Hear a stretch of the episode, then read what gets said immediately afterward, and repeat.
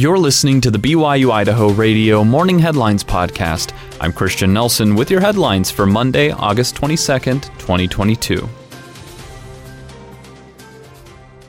A woman was saved after falling into the Snake River yesterday. The woman was kayaking with a group when she went over the diversion dam and got stuck on the west side of the river. In a news release from the Idaho Falls Fire Department, it was mentioned that she was able to keep above the water by holding onto some concrete. First responders saw her around 1 p.m. on Sunday and got her out and cleared with no injuries in about 30 minutes. Three Pocatello City Council members announced that they're resigning. On Friday afternoon, Roger Bray, Claudia Ortega, and Christine Stevens announced that they are resigning effective September 1st. They cited the way Mayor Brian Blad and the other three council members treated Ortega during the May 19th City Council meeting, in which Bray and Ortega walked out of the meeting. They said that they have suffered physically, emotionally, psychologically, and spiritually. Stevens said she and Ortega have both sold their homes and plan to move to different states. This audio comes to us through the Idaho State Journal. Neither Claudia nor I find Pocatello to be a town in which we want to end our days. Ortega says the three of them have pushed for transparency and accountability within the city council.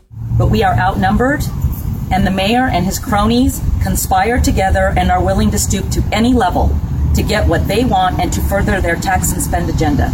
We three have done all we can. The May 19th meeting only lasted about 20 minutes.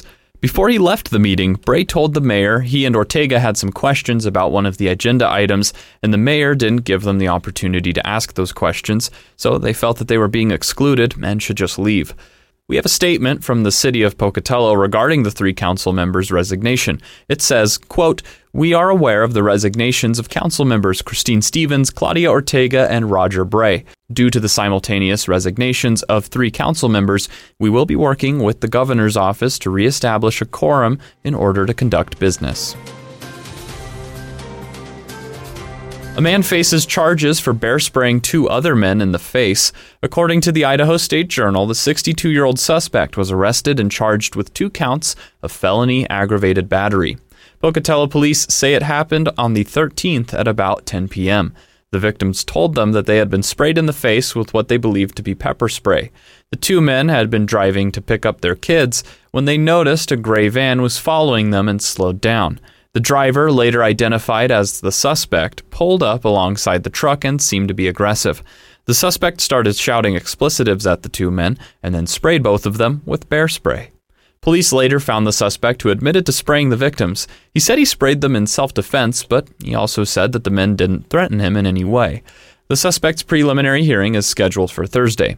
If he is convicted of both felony aggravated battery charges, he could face a fine of up to $10,000 and up to 30 years in prison. Thanks for listening to the morning headlines for Monday, August 22nd, 2022.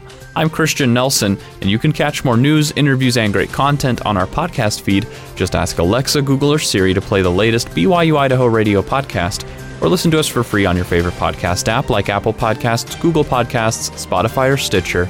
This is BYU Idaho Radio.